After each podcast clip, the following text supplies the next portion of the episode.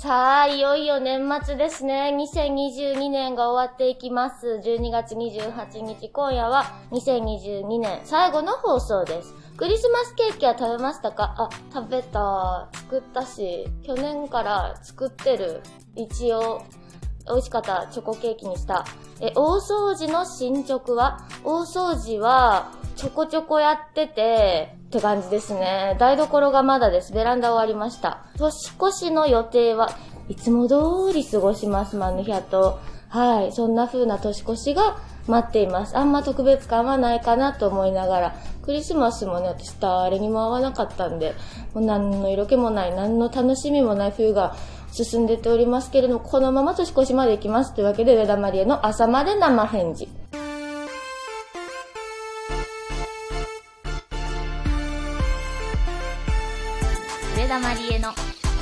朝まで生返事。今週もラズワルドピアノの質問に答えていきたいと思います。で。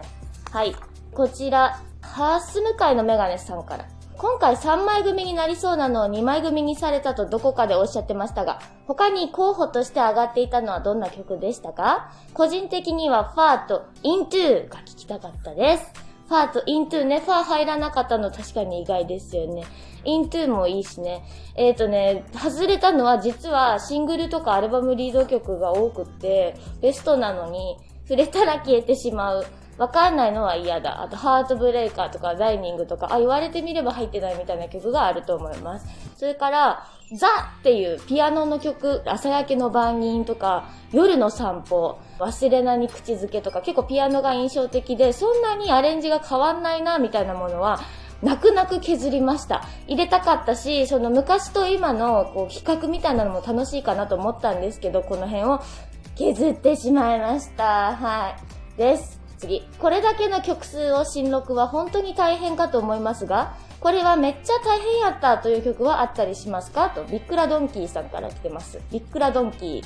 えっ、ー、とね、ビックラ大変だとは、やっぱ混ぜるな危険ですね。もう、はっきりと一言で失礼いたしました。え、次、白い笛さんからですね。先週の放送で、ラズワルドは他の人は弾かないと言っていましたが、他の人だと違うものですか？違うものですね。もうラズワルドピアノにはならないですね。ユニット名とかバンド名に近いとお話ししたりしたんですけど、まさにそんな感じで、も西村博文先生じゃなかったら、ラズワルドピアノではない。ピアノのサポートです。はい、次です。こちらはマリナさんからです。青い箱版に入っているパスステッカーのロゴも全部マリエちゃんが考えたものですか？と。あ、基本的にそうだったみたいです。カレンダーの13月。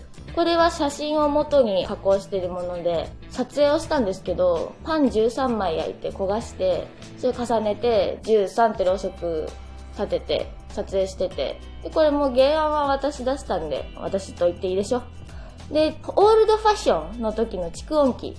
これは写真ですね。なんで蓄音機は私作ってないです。はい。でもオールドファッションの時の絵は描いた。夏目漱石さんみたいな絵とか描きました。はい。あとは大体手書きだったり、コラージュだったりで描いてるものになるんで、なるちゃんが考えたものと言っていいかもしれないです。てかそうです。はい、次。しゅんたさんから。どうして青い箱と青い旗ってタイトルが違うのですか？ちょっと考えたことなかったですね。青い箱と青い旗で行きましょうって私もすぐ言ったんですよ。今回のラザルドピアノ。青い箱と青い旗で行きましょうって。いつも悩むんですよ、すごく。ね、ブルーモーニングブルーズとか、ビルベリーツアーとか、青いものになぞらえて、まあ、ブルーズはちょっと単語ですけどね。そういうところからこう、バーッと引っ張り出してコンセプトにしたりするんですけど、今回はもうひたすらど真ん中の青っていうところを打ち出したかったんで、まあ、CD は青い箱だろ？うって。で、青い旗の方は、まあ、サファイアっていう曲もありますし、ね、あの歌は旗を持って、すぐに迎えに行くからねって言ってるじゃないですか。だから、青い旗っていうのが入るといいなと思って、ライブ感があるかなと思って、えっと、ライブと CD は違うタイトルにしました。そういうもんだと思っていました。はい。そんな感じで、他にもいただいておりますが、またおいおい言っていきたいと思います。質問ありがとうございます。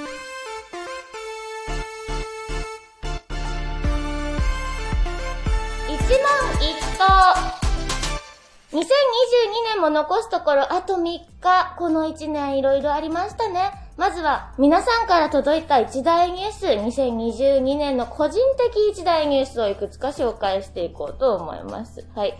え、え、こちらは、ラジオネームウインナー定食さんから。僕は今年初めてふるさと納税しました。お財布と包丁をもらいました。まあまあ高級なやつ。手続きも簡単でした。もっと早く始めてればよかったです。すごく満喫されたようですね。あの、マネージャー佐藤さんもふるさと納税してましたね。今年じゃないと思いますけど、お肉一緒に食べさせていただいた覚えがあります。本当にごちそうさまでした。次、ラジオネーム、星太郎さんから。私の今年の個人的一大ニュースは、就職したことです。なかなかライブにも行けなくなったりしますが、頑張りたいと思います。簡潔に。本当におめでとうございます、就職。頑張りましょうね。応援しますね、音源で。次、ラジオネーム、キラリンコさんから。マリエちゃん、聞いて。はい。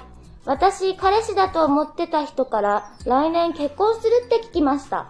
え、何それ？どういうこと？全然わからんねんけど。一大ニュースは、彼氏が私じゃない誰かと結婚するです。なんやねんそれすごーい。えー、すごい。すごいね。今年のうちに。ね。今年の汚れ。今年のうちに。ですね。次。ラジオネーム、ケコケコさん。私の一大ニュースは家族が増えたことです。結婚とか出産ではなくて、猫をお迎えしました。マリエちゃんちのマヌとは反対の真っ白な子猫です。短毛。めっちゃ可愛い。名前は、コマメです。めっちゃ噛んでくる。あとめっちゃ変色。我が家のお姫様です。けこけこさんありがとうございます。みんな一大ニュース、すごいちゃんと個人的な一大ニュースが届いてて嬉しいなって思います。他にもね、いただいてるんですけれども、親知らずを抜いたとか、ロッキングチェアを購入したとか、あと、愛犬が死にかけたけど、奇跡的に糖尿病が治って完治したとか、本当にすごいね、あのニュースがたくさん届いてます。本当にどうもありがとうございます。皆さんの2022年が素晴らしく消化されますようにと思っております。はい。というわけでですね、私もね、いろいろありました。振り返り一問一答が始まりと思います、ここから。では、やっていきますね。えー、今年一番嬉しかったこと。あの、ごめんなさいね。全然仕事と関係なくてごめんなさい。山田エリザベス良子と花火を見られた。ドッカーンと大きな花火が久しぶりにあの、綺麗だった。胸に来た。はい。なんじゃそれ。次。今年手に入れたお気に入り。かっこ洗濯機以外。洗濯機、洗濯機のことみんな知らんからまだ生返事の人たち。あの、うちのお父さんが、私史上一番大きな誕生日プレゼントをくれまして、ドラム式洗濯機をくれたんですけれども、うちは神様と崇めておりまして、あの、名前はユーフリアちゃんと言います。それが、あの、乾燥機能もついてるので、本当に神のようで、ありがたいなと思って、洗濯機以外ですか？洗濯機以外、お、お気に入り、ないよ、そんなの。マジで洗濯機。すいません。今年印象に残っている景色。やっぱね、ユーフォリアツアーで、梅キスがリハーサルスタジオで四つん這いになって埋めいてた景色。あれが印象に残ってます。次。今年初めて食べたもの。えー、今年初めて食べたもの。買ったかな？あ、中央圏のちゃんぽんです。はい。次。今年一番やっちまったこと。今年一番やっちまったこと今年も年始早々に財布をなくしたと思います。はい。でもまあ、もう慣れてるんで、そんなにやっちまった感が出てませんけど、この財布はいよいよ出てきませんでした。はい。で、次。今年見た夢。今年見た夢。夢はめっちゃ見てて、すごい見てるけど、連日ここ6日間ぐらい、お父さんが毎回出てきてる。父親が。どうしたのかな？すごい心配してるのかな？私のこと。はい、次。今年褒めてほしいこと。今年褒めてほしいこと？えー、やっぱ、あれじゃないですか、ユーフォリアツアーという大変なユーフォリアからのラズワルドピアノという大変な10年規模の計画をズオンとスライドさせて、すべて計画を遂行したこと。発売日がずれなかったこと。絶対発売日ずれると思ったもんね。はい。次です。今年を漢字一文字で表すなら、今年を漢字一文字で表すなら、もうだって大変だったよね。息つく間もないの。息。なんかでも他に考えてたのあったような気がする。まあいいや。今年一番良かった映画。あーと、ジュラシックパークを昔のやつから3個連続で見たんですけど、あの、イライラして、よかったですね。ストレス溜まった。もう絶対それやったらあかんって、そっち行っちゃダメーって思ってるところに絶対ずっと行くんだもん。ダメよずっとストレス溜まって、そのストレスが癖になって3本連続で見ました。新しいやつも見ようと思います。はい、次。今年は100点満点中何点 ?100 点だろ。100点だよ。今年は頑張ったもんね。珍しいよ。私が100点っていうのは。でも、自己採点が甘々になってるってことだと思ってください。次。1年前、過去2022年1月の自分に伝えたいこと。去年の今頃の私。やばい1年回ってんで。遊べるとき遊び？全然遊ばれへんから。花火の思い出しかない。